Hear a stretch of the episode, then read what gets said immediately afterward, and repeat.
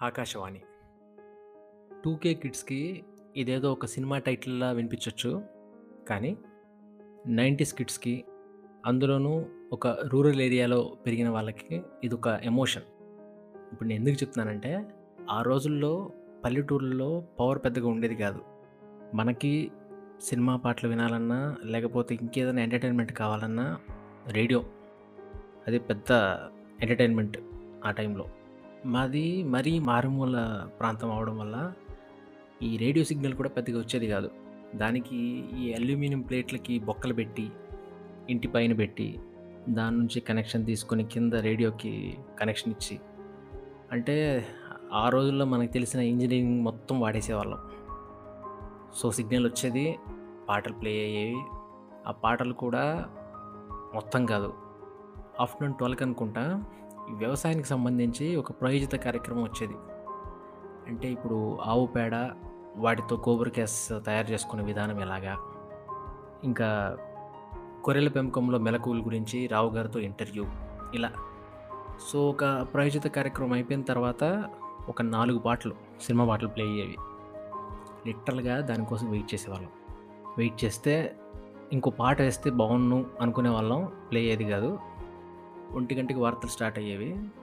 ఆ రోజుల్లో మనకది పెద్దగా ఇంట్రెస్టింగ్‌గా ఉండేది కాదు. చాలా నీట్‌గా చెప్పేవాళ్ళు ఆ వార్తలు అవి. అవి ఎంత బాగుండేవో ఇప్పుడు నాకు అర్థమవుతున్నాయి. ఎలా అంటే ఇప్పుడున్న న్యూస్ ఛానల్స్ లాగా ఎంటర్‌టైన్‌మెంట్ యాడ్ చేసి, బ్యాక్‌గ్రౌండ్ స్కోర్ పెంచి, ఇలా బ్రేక్ తర్వాత చూడండి లాంటివి ఉండేది కాదు. న్యూస్‌ని న్యూస్‌లా ప్రెజెంట్ చేసేవాళ్ళు. అప్పుడప్పుడు రేడియో నాటకాలు వచ్చేవి. చాలా ఆహ్లాదంగా ఉండేవి. ఆ గొంతుల్లో మంచి ఇన్నోసెన్స్ ఉండేది. ఆ క్యారెక్టర్స్ నాటకీయంగానే ఉండేవి ఆఫ్‌కోర్స్. ఎందుకంటే అవి వినిపించేవి కదా! కనిపించేది కాదు. సో, బాగుండేది అవి ఇప్పుడు వెతుకుతూ నేను ఎవరైనా అప్‌లోడ్ చేసి ఉంటారేమో అలాంటివని. ఏమో నాకు ఒకటి రెండు ముక్కలు ముక్కలుగా దొరికే తప్పితే, ఒక రేడియో నాటకాలు ఇవి దొరకట్లేదు. ఆ తర్వాత మూడు మూడు గంటలకు ఆ టైంకి మాది ఈ తమిళనాడు, ఆంధ్ర, కర్ణాటక బార్డర్ మధ్యలో ఉండేది కాబట్టి, అప్పుడప్పుడు తమిళనాడు ఛానల్స్ బ్రాడ్‌కాస్ట్ అయ్యేవి. సో, తమిళనాడు ఛానల్స్ రాగానే అందులో మనకి తమిళ్ ఒక ముక్క అర్థమయ్యేది కాదు ఆ రోజుల్లో. కానీ ఒక మంచి మంచి పాటలని నేను విన్నా. ఆ పాటలు నాకు ఈ 'తమిళ్ ఖుషి' సినిమాలో పాటలన్నీ నేను అప్పుడే విన్నా. తర్వాత మన విజయ్ గారు ఉన్నారు కదా! మన తలపతి విజయ్. తలపతి విజయ్ గారివి 'భగవతి' అని ఒక సినిమా. ఆ సినిమాలో 'జూలై మలర్కలే' అని ఒక పాట ఉండేది. రేడియోలో ఒక్కసారి ప్లే అయింది. దాన్ని పలకడం నాకు రాదు. బట్ నాకు ఆ పాట వినాలని ఉండేది.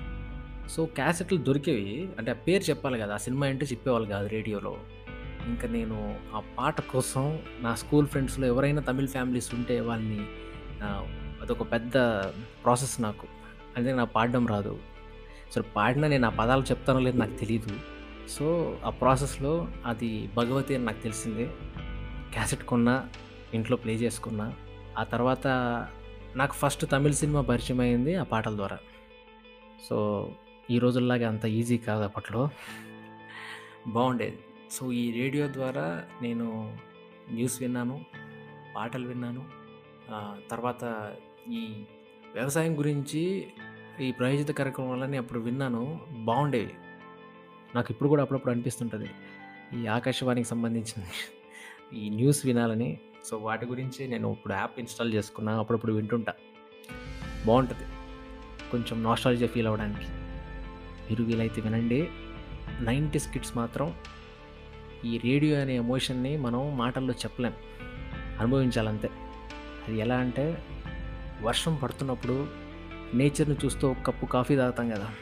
అలా జస్ట్ అనుభవించాలి. చెప్పలేమంతే